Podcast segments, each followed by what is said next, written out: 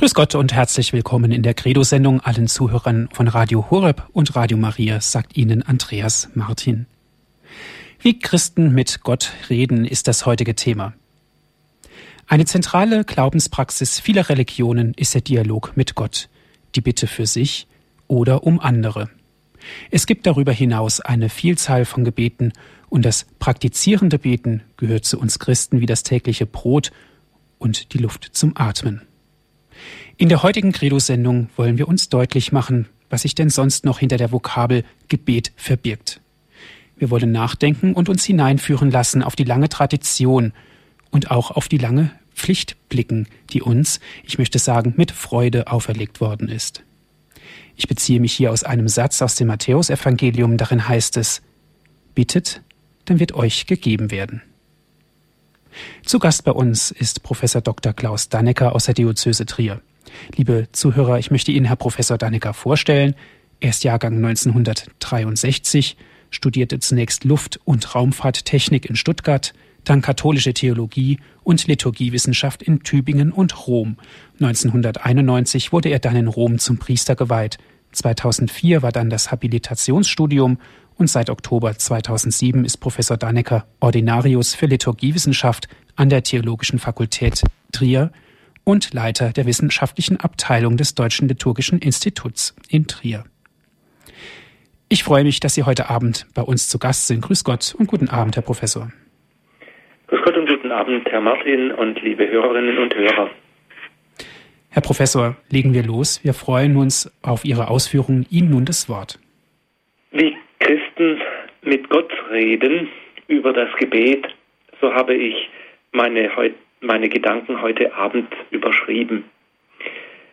Zunächst einmal, wenn wir das Wort Gebet hören oder wenn wir zu überlegen anfangen, was überhaupt ein Gebet oder das Gebet ist, dann können uns sehr verschiedene Gebetsarten und Gedanken einfallen. An erster Stelle wird für viele sicherlich das Bittgebet stehen. Not lehrt beten, sagt der Volksmund. Wenn wir Menschen ein Problem haben, etwas brauchen, wenn uns etwas schwer fällt, dann fällt es uns sehr leicht, ein Gebet an Gott zu richten. Ein Stoßgebet, wie man manchmal auch sagt. Neben diesen kurzen Stoßgebeten hat sich aber das Bittgebet vor allem an den sogenannten Bitttagen um Christi Himmelfahrt sehr stark ausgeprägt. In diesem Fall steht die Bitte um eine günstige Witterung für eine gute Ernte im Vordergrund. Die Bitttage sind ein wichtiges und sehr traditionell stark und gut verankertes Gebet, das in manchen Gebieten bis heute gepflegt wird. Daneben gibt es aber noch viele weitere Gebetsarten. Den Lobpreis. Gott wird gepriesen im Gebet, weil er Gott ist und uns Heil schenkt. Dann gibt es das Dankgebet für den Erhalt von Gaben, die wir erbeten haben oder auch nicht erbeten haben, aber empfangen haben. Davon zeugen viele Votivtafeln an Wallfahrtsorten. Sie sind Dankgebete. Dann kennen wir das Fürbittgebet, bei dem eine besondere Form ein, des Bittgebetes für jemand anderes, also für jemand gebeten wird. Deshalb Fürbittgebet. Vor allem in der Heiligen Messe bei den Fürbitten, die sonst auch offiziell allgemeines Gebet heißen, kommt dieses Gebet zum Ausdruck. Die Kirche, wir alle, wenn wir uns zur Eucharistie versammeln, nehmen die Welt mit ins Gebet und bringen die Anliegen, die uns bekannt sind, in ausgesprochenen Bitten oder aber auch nur still im Herzen ins Gebet vor Gott. Eine weitere Gebetsform ist die Anbetung. Bei uns Katholiken ist die Form der eucharistischen Anbetung besonders verbreitet.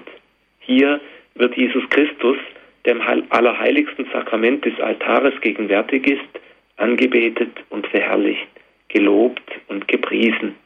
Still oder mit Liedern und Hymnen. Erfreulicherweise hat diese Gebetsform in den letzten Jahren wieder mehr Zuspruch gefunden. Aber Anbetung heißt nicht nur eucharistische Anbetung. Gott kann auch angebetet werden, still im Herzen. Gebetsformen sind uns aber auch aus der Heiligen Schrift überliefert. Wir alle kennen das Vaterunser, das Gebet, das uns Jesus Christus selber gelehrt hat. Wir kennen die Psalmen oder psalmähnliche Gebete, die in der Heiligen Schrift überliefert sind.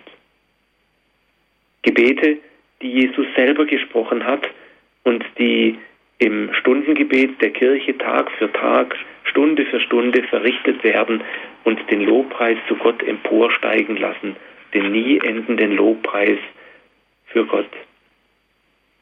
Und dann gibt es aus der langen christlichen Tradition viele Hymnen und Lieder und viele, viele weitere Texte, die von einer reichen christlichen Tra Gebetstradition zeugen und zeigen, dass Menschen mit Gott reden, dass Menschen in Dialog treten mit Gott. Ich möchte heute Abend noch etwas eingehen und vertiefen, was es heißt, wenn wir in der Liturgie oder auch persönlich beten. Zuerst einmal möchte ich meine Überlegungen beginnen mit der Frage, wen sprechen wir überhaupt an, wenn wir beten? Wenn ich Sie fragen würde, zu wem beten wir Christen und eine Umfrage machen würde, dann würden vermutlich die meisten von Ihnen sagen, natürlich zu Gott. Das ist sicher richtig, aber zugleich etwas unpräzise. Wenn wir in die Schule der Liturgie gehen, sehen wir, dass die Liturgie immer den Adressaten des Gebetes noch näher spezifiziert. Die Liturgie spricht in ihren Gebeten immer eine der drei göttlichen Personen an, nie Gott allgemein. Wir glauben an einen dreifaltigen Gott, einen Gott, der Vater ist und der Sohn ist und der Heilige Geist ist. Aus der Beschreibung der drei göttlichen Personen ergeben sich gewisse Folgen für das Gebet. Gott Vater ist der Schöpfer des ganzen Universums. Durch den Sohn hat er alles ins Dasein gerufen und im Heiligen Geist alles gewirkt. Deshalb betet die Kirche in der Liturgie allermeistens zu Gott dem Vater durch den Sohn im Heiligen Geist. Es gibt in der Liturgie nur wenige Ausnahmen von dieser Regel, aber auch bei diesen Ausnahmen wird genau gesagt, zu wem gebetet wird. Nicht und nie zu Gott allgemein. In der Messe an mehreren Stellen. Zum Beispiel rufen wir beim Kyrie unseren Kyrios, unseren Herrn Jesus Christus an.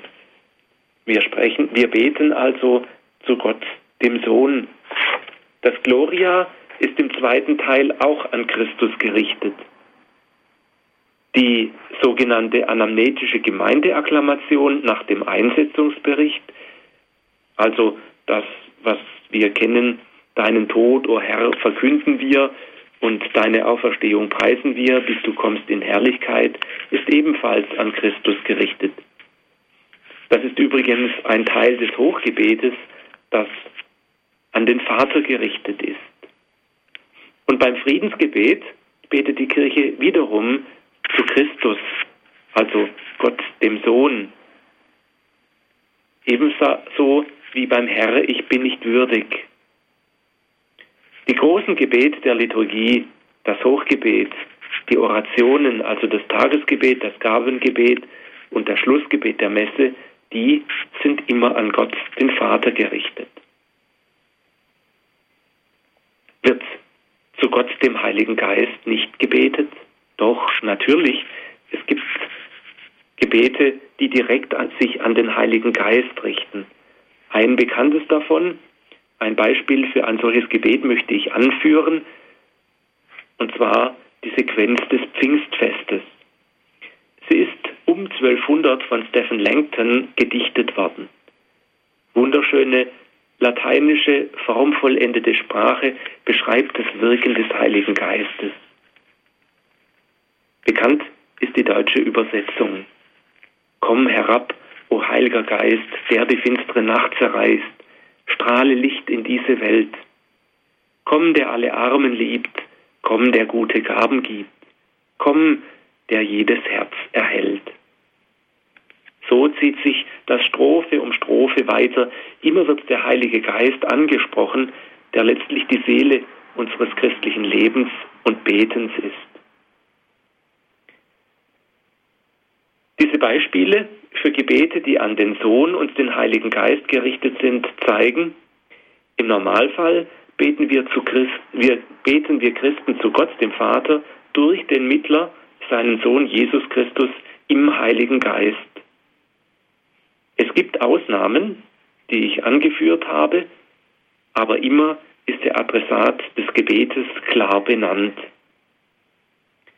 Dass dies so ist kein Zufall, sondern eine lange christliche Tradition und eine Festlegung, die die frühe Kirche im vierten Jahrhundert getroffen hat. Warum ist es so wichtig, dass wir uns darüber Gedanken machen, wenn wir, zu wem wir beten, wenn wir beten? Und warum ist es so wichtig, dass unsere Gebete meistens an Gott, den Vater, gerichtet sind? Warum ist es wichtig, dass wir wissen, zu welcher göttlichen Person wir beten? Wenn wir im Neuen Testament schauen, so wird an vielen Stellen Gott angeredet, aber fast immer ist Gott Vater gemeint. Wenn wir also zu Gott, dem Vater, beten, sind wir in der Schule des Neuen Testamentes und wir sind auch in der Schule Jesu, der uns das Vaterunser lehrt und uns darin sagt, dass wir zu unserem Vater beten sollen. Im Gebet begegnen wir Gott. Wir reden ihn an, ihn, den Allmächtigen, den Schöpfer des Himmels und der Erde, der Jesus Christus, seinen Sohn, in die Welt gesandt hat. Und wir preisen ihn für seine Heilstaten und danken ihm. Natürlich bitten wir ihn auch und sagen ihm damit auch, dass wir auf ihn angewiesen sind, dass wir vieles nicht alleine können. Von uns aus sind wir zu nichts imstande. Und in diesen Bitten und in dieser Anerkenntnis, dass wir unbedingt auf die Hilfe und den Beistand Gottes angewiesen sind und aus uns heraus nichts können, in dieser Bitte liegt die Anerkenntnis und das Lob Gottes, dass unser Lobpreis und unser Dank nur daraus kommen, weil er es in uns bewirkt. Man kann daraus letztlich auch sagen und folgern, dass Gott selber mit sich im Gespräch liegt. Denn er ist der Ursprung von allem. Er bewirkt das Gebet in uns, das wieder zu ihm aufsteigt. Paulus schreibt in seinem Brief an die Römer im Kapitel 8, 26 und 27, der Geist kommt unserer Schwachheit zu Hilfe, denn was wir beten sollen, so wie es sich gebührt, wissen wir nicht. Der Geist selbst tritt jedoch für uns ein mit unaussprechlichem Seufzen. Der aber, der die Herzen erforscht, also Gott, den Vater weiß, worauf der Geist bedacht ist, weil er, der Geist, so wie es Gott entspricht, für die Heiligen eintritt. Paulus verwendet hier sogar das Wort Seufzen und Stöhnen, das der Heilige Geist dem Menschen eingibt und befähigt ihn dazu, diese Schwachheit, die er immer wieder in seinem Leben erfährt, vor Gott zu tragen. Der Geist ist es also, der das Beten im Menschen bewirkt. Papst Johannes Paul II.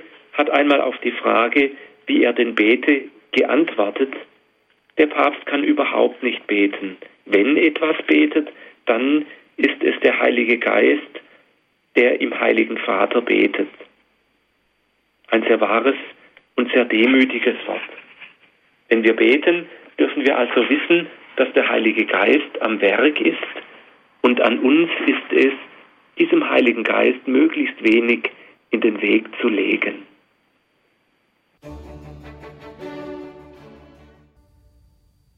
Für alle, die später hinzugekommen sind, es geht heute in unserer Credo-Sendung um das Thema, wie Christen mit Gott reden. Zu Gast bei uns ist der Leiter der wissenschaftlichen Abteilung des Deutschen Liturgischen Instituts in Trier, Herr Professor Dr. Klaus Dannecker. Wir hören nun den zweiten Teil des Vortrages. Liebe Hörerinnen und Hörer, wir sind im ersten Teil schon auf in die Schule der Liturgie gegangen und haben gesehen, dass die Liturgie immer einen präzisen Ansprechpartner für das Gebet hat. Gott Vater, Gott Sohn oder Gott Heiliger Geist. Meistens, allermeistens wird Gott Vater angesprochen durch den Sohn im Heiligen Geist. Schauen wir uns nun einmal eine römische Oration näher an, also ein Gebet, das in der Liturgie häufig vorkommt und versuchen ihre Struktur, ihren inneren Sinn und ihre Elemente zu entdecken. Als Beispiel möchte ich das Tagesgebet nehmen. Die, die Oration lautet, Allmächtiger und barmherziger Gott, wir sind dein Eigentum. Du hast uns in deine Hand geschrieben. Halte von uns fern, was uns gefährdet, und nimm weg, was uns an Seele und Leib bedrückt, damit wir freien Herzens deinen Willen tun. Darum bitten wir durch Jesus Christus, deinen Sohn, unseren Herrn und Gott, der in der Einheit des Heiligen Geistes mit dir lebt und herrscht in alle Ewigkeit. Amen. An diesem Gebet, wie an fast jeder Oration, lässt sich sehr viel über die Eigenart des christlichen Gebetes lernen. Zunächst einmal spricht der Priester in der Messe vor dem eigentlichen Tagesgebet die Einladung an die ganze Gemeinde, lasset uns beten. Das habe ich jetzt vorher weggelassen, weil ich nicht gebetet habe, sondern Ihnen den Text vorgetragen habe. Das Messbuch sieht vor, dass auf diese Einladung, lasset uns beten, eine Stille folgt. Diese Stille soll zur Sammlung dienen und sie soll dazu dienen, sich selber dessen bewusst zu werden, was jeder und jede Einzelne vor Gott bringen will. Leider wird diese Stille oft nicht eingehalten oder fällt sehr kurz aus, sodass die Sammlung, die Hinordnung auf Gott und die Vorbereitung auf das Gebet fast nicht geschehen können. Das lasset uns beten und die Stille ist aber von großer Wichtigkeit, denn sie markieren einen bewussten Einstieg in das, was jetzt kommt. Die Begegnung mit dem allmächtigen Gott, der Dialog mit ihm, der uns in seine Nähe gerufen hat. In der Stille sollen wir uns ausrichten, sammeln und uns dessen bewusst werden, was wir vor Gott tragen möchten. Die Oration fasst dann das, was jede und jeder Einzelne mitbringt, zusammen und trägt alles vor Gott. Der eigentliche Text unserer Oration hat zunächst eine Anrede Gottes. Allmächtiger und barmherziger Gott. Jede Oration beginnt mit einer Anrede Gottes. Hier an dieser Stelle wird Gott als allmächtig und barmherzig bezeichnet. Häufig können wir auch Gott, unser Vater, oder Gott, du Urheber alles Guten, oder gütiger Gott, oder heiliger Gott, oder eine andere Preisung hören. Sie könnten mich jetzt fragen, vorher hat er doch behauptet, dass immer Gott Vater angeredet werde im christlichen Gebet und hier erfolgte eine allgemeine Anrede Gottes. Gut aufgepasst haben Sie.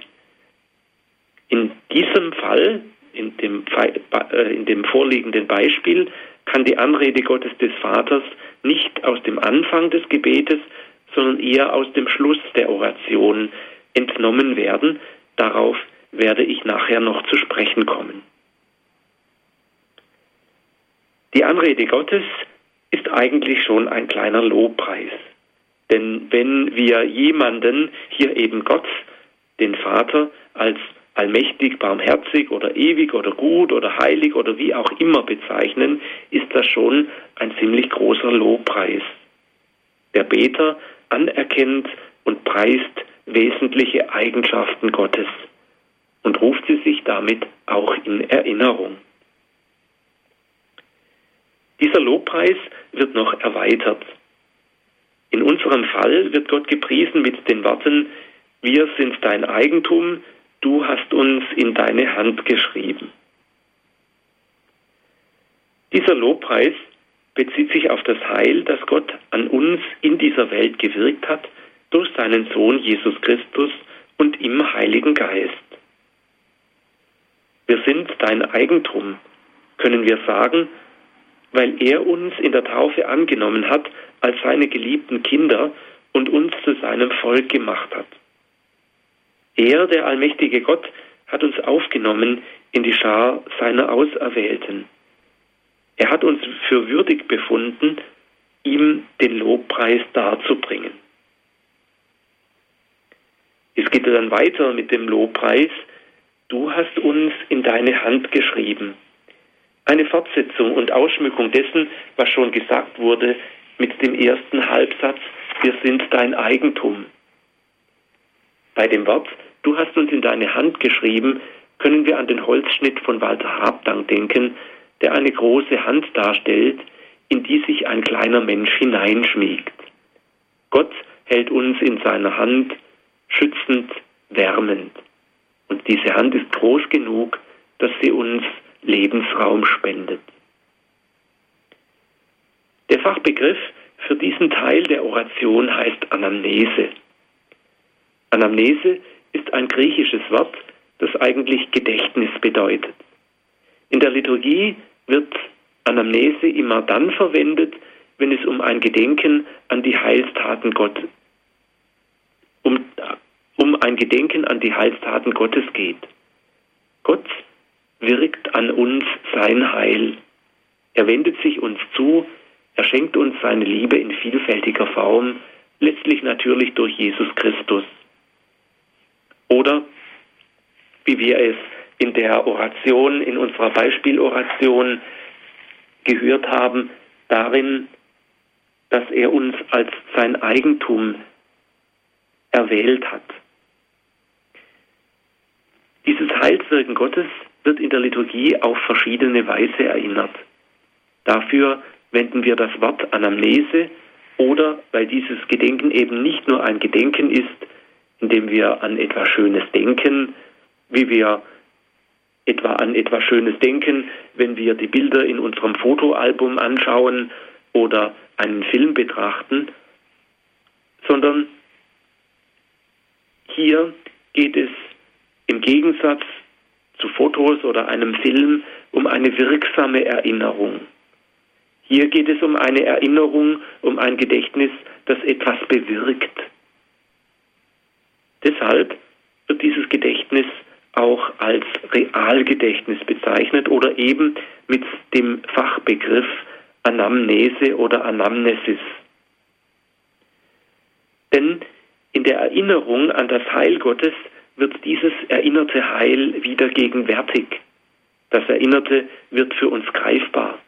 Es wird an uns wirksam.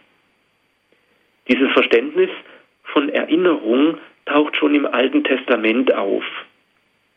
Im Buch Exodus, bei der Beschreibung des Pascha-Festes heißt es, dass die Israeliten, die dieses Pascha-Fest begehen, an der Urerfahrung Israels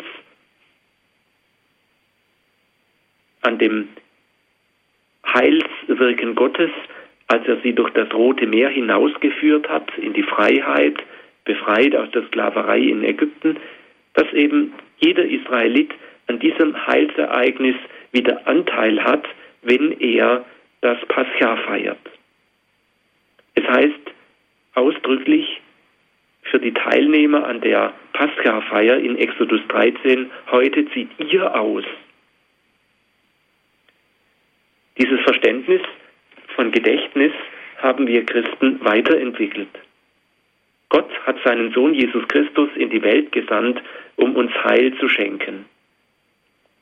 Dieses Heil wird für uns gegenwärtig, wenn wir uns an Jesus Christus in der Liturgie erinnern, wenn wir sein Gedächtnis feiern. Letztlich ist es der Auftrag Jesu, den wir erfüllen. Tut dies zu meinem Gedächtnis. Er hat sein Leben hingegeben und uns in der Eucharistie eine Feier geschenkt, in der diese Hingabe wieder gegenwärtig wird und für uns wirksam wird. Wenn wir an, in dieser Feier teilnehmen und den Leib und das Blut Jesu Christi empfangen, haben wir Anteil an diesem Heil. Es wird an uns wirksam. Es wird für uns greifbar. Und auch wir sind eingeladen, unser Leben zu einem Heil für die anderen werden zu lassen, indem wir es, so wie Jesus Christus, auf unsere Weise hingeben. Damit wird unser ganzes Leben zu einem Gottesdienst. Das alles und vermutlich noch viel mehr steckt hinter dem ersten kleinen Teil der Oration, du hast uns in deine Hand geschrieben. Das Tagesgebet am 32. Sonntag im Jahreskreis geht weiter. Halte von uns fern, was uns gefährdet, und nimm weg, was uns an Seele und Leib bedrückt, damit wir freien Herzens deinen Willen tun. Das ist eine Bitte. Eine Bitte, dass das Heil Gottes nicht nur in der Vergangenheit geschehen ist, sondern dass es auch für uns im Hier und Heute gegenwärtig wird, dass wir es haben, dass wir es erhalten, dass wir es spüren, dass dieser Gott, der so viel Heil schon in dieser Welt und auch an uns gewirkt hat, auch weiterhin dieses Heil bewirkt. Auch hier haben wir wieder im Grunde eine Anerkenntnis und einen Lobpreis Gottes, der hinter dieser Bitte steckt. Denn sinnvollerweise spricht man eine Bitte nur jemandem gegenüber aus, der diese Bitte auch erfüllen kann. Halte von uns fern, was uns gefährdet, und nimm weg, was uns an Leib und Seele bedrückt, damit wir freien Herzens deinen Willen tun. Das sind Dinge, die wir uns nicht kaufen können. Das sind Dinge, die uns aber ständig beschäftigen. Gefahren, Bedrückungen. Gott ist es, den wir als fähig und groß, mächtig, allmächtig, mächtig und allmächtig genug erleben und erlebt haben, sodass wir auch immer wieder neu diese Bitte aussprechen können, weil wir wissen, er hört sie und er erhört sie. Dieser Teil der Oration wird als Epiklese bezeichnet. Dahinter steckt ein griechisches Wort, das herabrufen heißt. Wir rufen also Gott an, halte von uns fern. Wir rufen zu ihm und bitten ihn, dass er sein Heil herabsendet. Von Epiklese wird auch oft geredet, wenn der Heilige Geist herabgerufen wird, dann im Sinne einer Heiliggeist-Epiklese, zum Beispiel im eucharistischen Hochgebet. Sende herab deinen Heiligen Geist, damit diese Gaben für uns werden Leib und Blut deines Sohnes Jesus Christus. Oder die Epiklese über die Kommunikanten. Wir bitten dich, schenke uns Anteil an Christi Leib und Blut und lass uns eins werden durch den Heiligen Geist. Damit haben wir in unserem Tagesgebet die beiden wichtigsten Elemente des christlichen Betens, Anamnese und Epiklese. Oft wird deshalb auch vom anamnetisch-epikletischen Beten geredet, also von den beiden wichtigen Elementen, die im christlichen Gebet immer auftauchen. Ein Lobpreis Gottes mit einer Erinnerung an das Heil, das Gott in dieser Welt schon gewirkt hat, einerseits, und andererseits die Bitte, dieses Heil auch weiterhin in ganz konkreten Anliegen zu wirken, verbunden natürlich mit dem Vertrauen, mit dem Glauben daran, dass Gott derjenige ist, der dieses Heil auch wirken kann. Unsere Oration schließt mit einer Doxologie. Darum bitten wir durch Jesus Christus, deinen Sohn, unseren Herrn und Gott, der in der Einheit des Heiligen Geistes mit dir lebt und herrscht in alle Ewigkeit. Amen. Dieser Abschluss heißt Doxologie, zu Deutsch Lobpreis oder Verherrlichung von Doxa, Verherrlichung, weil noch einmal zusammenfassend Gott der Lobpreis dargebracht wird. Ich habe vorhin bemerkt, dass diese Oration an Gott, Vater, an Gott den Vater gerichtet ist und das aus diesem Schluss deutlich wird.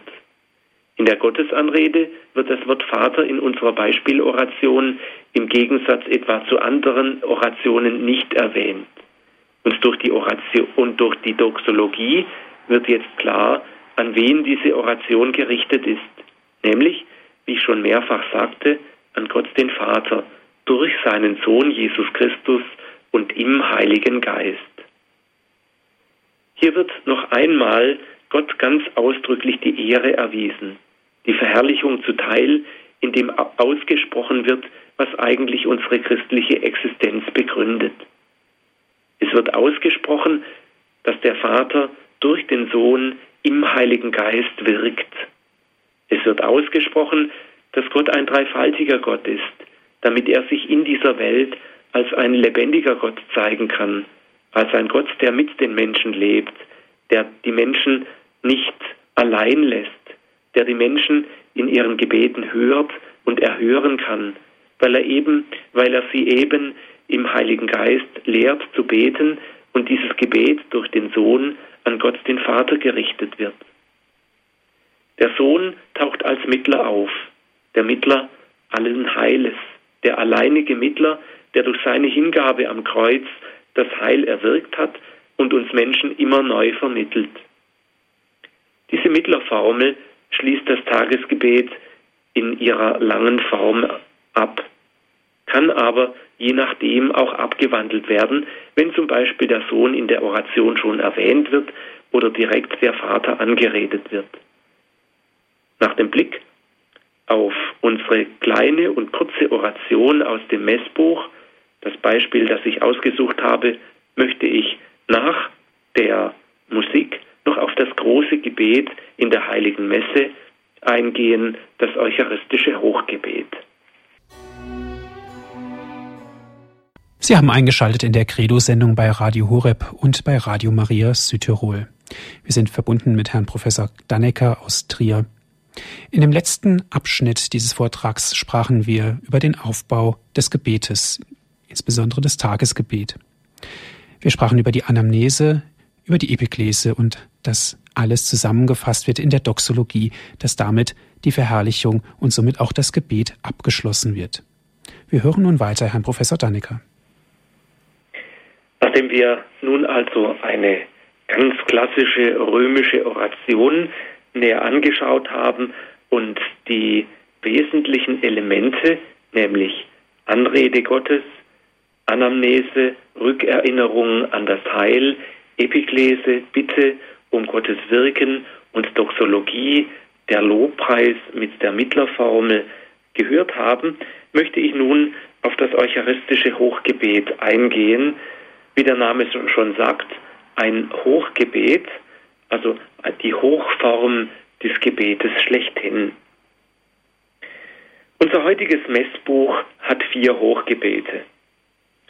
Mittlerweile sind noch weitere Hochgebete hinzugekommen, die in Zusatzpublikationen veröffentlicht sind.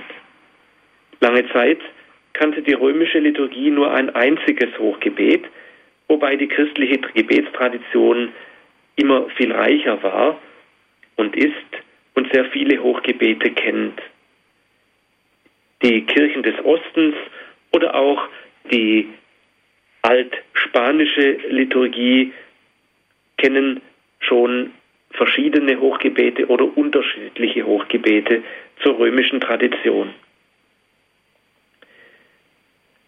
Auch in unserer eigenen römischen Tradition sind andere Hochgebete als das römische Hochgebet bekannt, die allerdings schon sehr bald in unserer Geschichte außer Gebrauch kamen. Zuge der Liturgiereform nach dem Zweiten Vatikanischen Konzil hat man sich auf höchster Ebene dazu entschlossen, wieder mehrere Hochgebete zu schaffen und zur Verwendung freizugeben.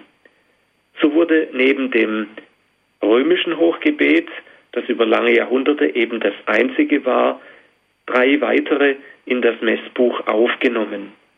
Eines davon, das sogenannte zweite Hochgebet, geht in seinem Kern auf ein Hochgebet aus dem dritten Jahrhundert zurück, vermutlich sogar aus, in, aus, in der römischen Tradition.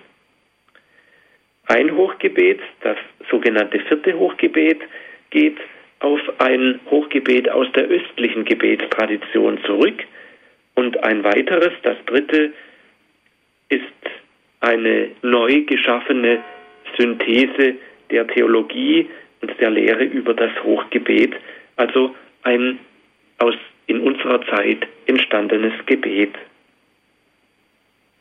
Wenn man diese Hochgebete anschaut, ist ihre Struktur natürlich viel komplexer als die der einfachen Oration, die wir vorhin angeschaut haben. Aber auch sie enthalten immer die beiden Teile, die ich schon erwähnt habe. Es ist eine im Hochgebet recht ausführliche Anamnese vorhanden, also ein oder mehrere Abschnitte, in denen das Heilswirken Gottes gepriesen wird. Der erste Teil des Hochgebetes, die Präfation zum Beispiel, ist ein solcher Lobpreis. Aber auch die Erzählung des Heilshandelns Gottes in unserer Geschichte, wozu auch der Bericht über die Einsetzung des letzten Abendmahles gehört. Auch das ist ein Heilsereignis, gehört zu dieser Anamnese, auch wenn sie sehr häufig als Wandlung auch nicht, äh, auch nicht falsch als Wandlung verstanden wird. Aber auch das ist eine Heilstat Gottes, die berichtet wird. Dann kommt neben dieser ausführlichen Anamnese auch immer wieder die Epiklese vor. Ich habe vorher schon Beispiele aus dem Hochgebet genannt, nämlich die Wandlungsepiklese, die um die Verwandlung der Gaben bittet, und die Kommunikantenepiklese, die um die Heiligung der Kommunikanten bittet, also um die Heiligung derer, die versammelt sind. Neben dieser Anamnese und Epiklese um Wandlung sind noch andere Anrufungen und Bitten im Hochgebet enthalten.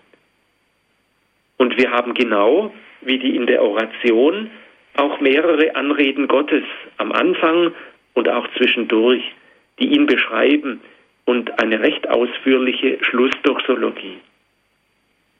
In diesem Lobpreis wird noch einmal sehr deutlich, dass das Hochgebet immer an Gott, den Vater, gerichtet ist und durch Christus im Heiligen Geist an Gott, den Vater, gerichtet ist. Diese Schlussdoxologie, der abschließende Lobpreis heißt, durch ihn, Christus, und mit ihm und in ihm ist dir, Gott allmächtiger Vater, in der Einheit des Heiligen Geistes alle Herrlichkeit und Ehre, jetzt und in Ewigkeit. Die ganze Gemeinde antwortet auf diesen Lobpreis mit ihrem Amen. Schon Augustinus sagt, dass dieses Amen die Unterschrift unter das Hochgebet ist. Durch dieses Amen sagt die ganze Gemeinde ihr Ja, das ist so, ja, wir sind damit einverstanden, mit diesem Lobpreis und mit dieser Bitte, der zu Gott emporsteigt und den der Priester für uns ausgesprochen hat. Das Gedächtnis an das Heilswirken Gottes und die Bitte um das Heil sind geschehen auch in den Fürbitten der Messfeier. Deshalb möchte ich noch darauf eingehen. Vorgesehen ist es, dass zu den Fürbitten der Vorsteher, also der Priester, die Gläubigen einlädt. Es werden nach dieser Einladung die verschiedenen Bitten ausgesprochen und in einer abschließenden Oration wird noch einmal das Vertrauen auf Gott ausgedrückt, dem es, wir es zutrauen, dass er uns hört und erhört und dass er die Not wenden kann. Und diese abschließende Oration hat wieder die uns schon jetzt bekannte Struktur. Man könnte also sagen, dass die Fürbitten im Grunde eine der, ähm, der Struktur der Oration zu Beginn der Messe folgen. Die Gebetseinladung, lasset uns beten, wäre dann bei den Fürbitten die Einladung an die Gemeinde, liebe Schwestern und Brüder, im Vertrauen auf Gott, den Allmächtigen, lasst uns die Fürbitten vor ihn tragen. Die Stille wäre jetzt nicht nur Stille, sondern in diese Stille hinein werden die verschiedenen Anliegen ausgesprochen oder auch eben in Stille vor Gott gebracht. Und ein gemeinsamer Fürbittruf beschließt jede Bitte und ist die Unterschrift der Versammelten unter die Bitten. Die Oration ist dann der Abschluss, der alles gesammelt noch einmal vor Gott trägt. Wenn Christen mit Gott reden, wenn sie beten, dann tun sie in der Liturgie also immer diesen Zweischritt. Einen Schritt der, der Erinnerung an das Heil, das bereits gewirkt ist, und einen Schritt die, in die Zukunft mit der Bitte. Das sind die beiden Elemente Anamnese und Epiklese, die ich versucht habe zu, zu verdeutlichen. Diese beiden Elemente werden gerahmt von der Anrede Gottes und von seinem Lobpreis. Diese Grundstruktur ist tief in der Heiligen Schrift verankert und zeigt sich in vielen Gebeten der jüdisch-christlichen Gebetstradition. Sie darf auch unser persönliches Gebet prägen. Auch Jesus hat so gebetet. Ich möchte deshalb mit einem Blick auf ein Gebet Jesu schließen. Nicht das Gebet des Vater, Vater Unsers, des Gebetes, das er uns gelehrt hat, sondern auf ein Gebet, das uns der Evangelist Johannes überliefert. Das Abschiedsgebet des Herrn im 17. Kapitel des Johannesevangeliums. Jesus betet dort. Jesus betet zum Vater und er betet für die Seinen, also, für uns. Und hier folgt Jesus der Struktur, an die sich dann spätere Christen erinnert haben und die sie sich zu eigen genommen haben. Die Struktur von Anamnese, Rückerinnerung und Epiklese, Bitte. Jesus betet. Vater, die Stunde ist da. Verherrliche deinen Sohn, damit dein Sohn dich verherrlicht. Denn du hast ihm Macht über alle Menschen gegeben, damit er allen, die du ihm gegeben hast, ewiges Leben schenkt. Das ist das ewige Leben, dich den einzigen wahren Gott zu erkennen und Jesus Christus, den du gesandt hast. Ich habe dich auf der Erde verherrlicht und das Werk zu Ende geführt, das du mir aufgetragen hast. Vater, verherrliche du jetzt mich bei dir in der Herrlichkeit, die ich bei dir hatte, bevor die Welt war. Aber ich bete nicht nur für diese hier, sondern auch für alle, die durch ihr Wort an mich glauben. Alle sollen eins sein. Wie du, Vater, in mir bist und ich in dir bin, sollen auch sie in uns sein, damit die Welt glaubt, dass du mich gesandt hast.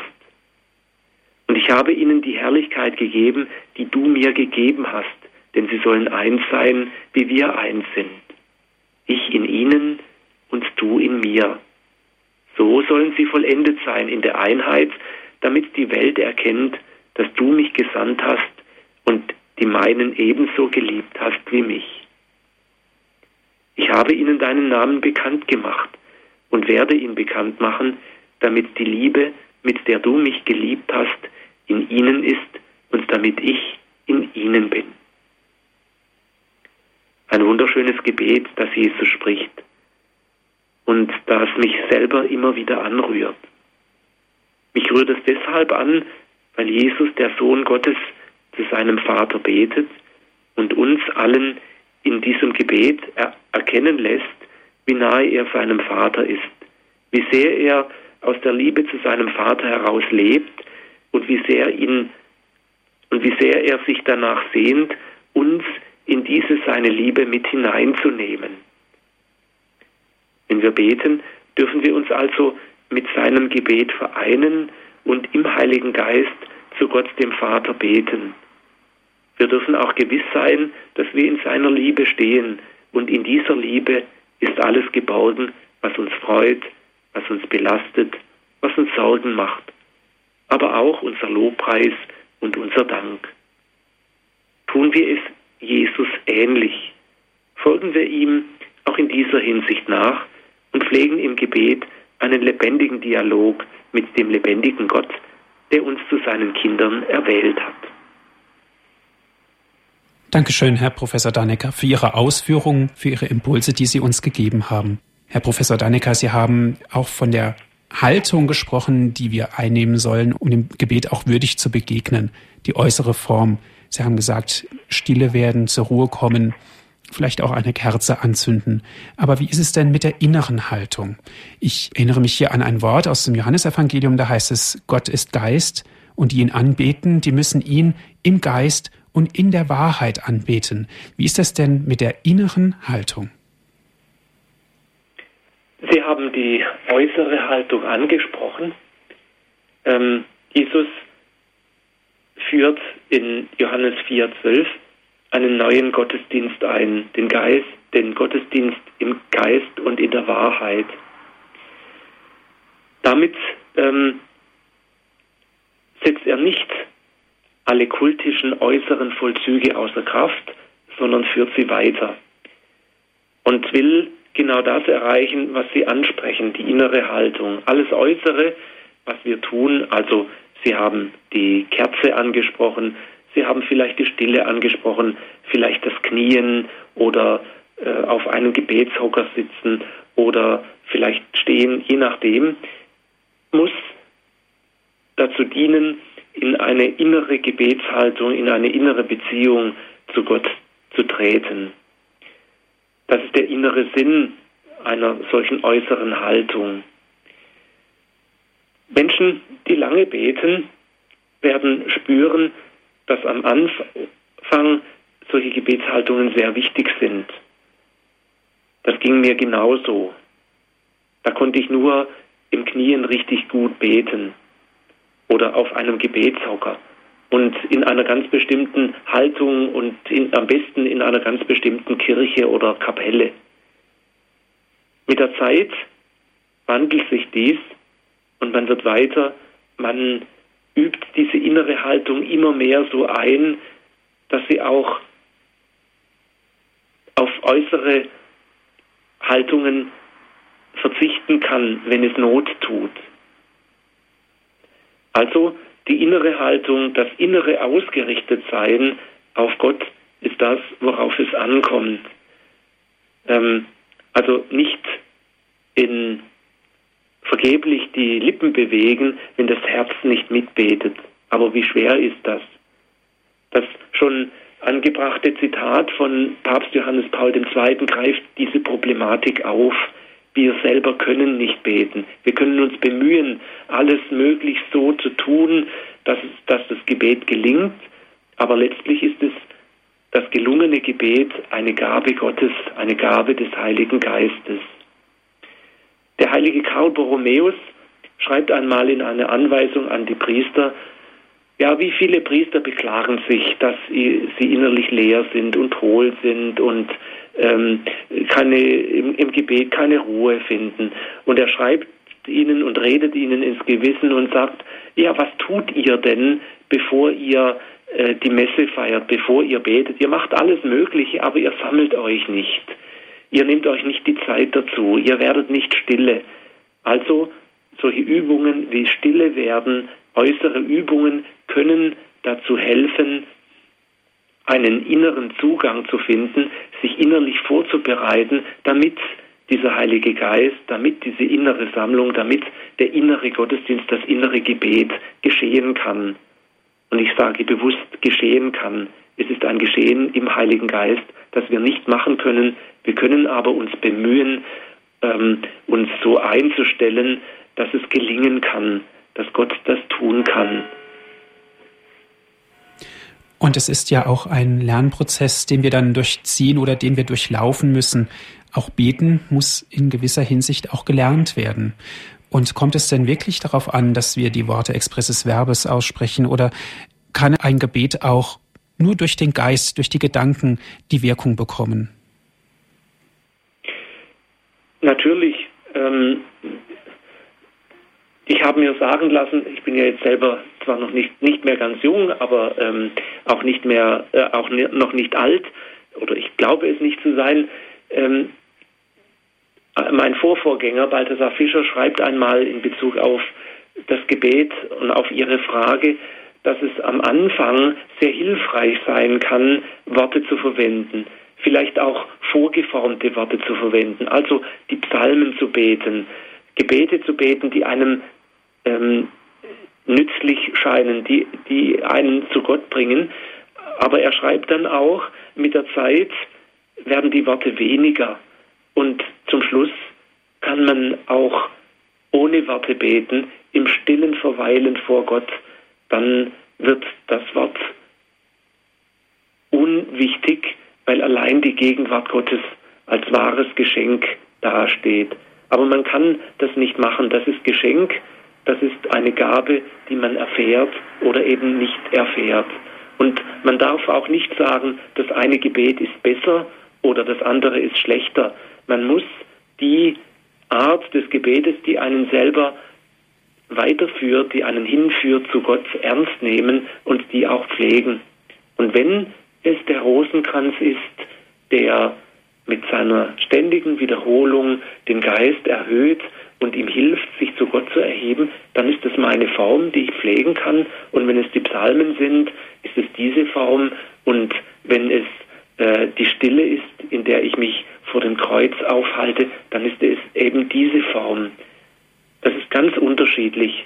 Ähm, wie, der, wie auch wieder Papst Johannes Paul II. sagt, der Weg zu Gott ist jeder einzelne Mensch und der ist ganz individuell und ganz unterschiedlich. Der Weg zu Gott ist jeder einzelne Mensch. Ein schönes Schlusswort. Vielen Dank, Herr Professor Dannecker, dass Sie bei uns waren, dass Sie uns eingeführt haben, auch in das Beten, dass Sie uns auch das Gebet näher gebracht haben und dass wir es auch betrachten durften mit unserem geistigen Auge. Wenn Sie, liebe Hörerinnen und Hörer, diese Sendung gerne noch einmal hören wollen, Sie können sich eine CD bei unserem CD-Dienst bestellen unter folgender Telefonnummer 08323 96 75 120. Hier nochmal unsere Telefonnummer von unserem CD-Dienst. Das ist die 08323 9675120. Und natürlich, wenn Sie von außerhalb Deutschlands anrufen, bitte die 0049 vorwählen. Nutzen Sie unser Download- und Podcast-Angebot. Hier können Sie die Sendung auch einfach auf Ihren Computer herunterladen. Das geht unter www.horeb.org. Noch einmal unsere Internetadresse www.horeb.org. Darf ich Sie zum Abschluss der Sendung, Herr Professor Dannecker, noch um den Segen bitten? Der Herr sei mit euch. Und mit deinem Geiste. Der Herr segne euch und behüte euch. Der Herr lasse sein Angesicht über euch leuchten und sei euch gnädig.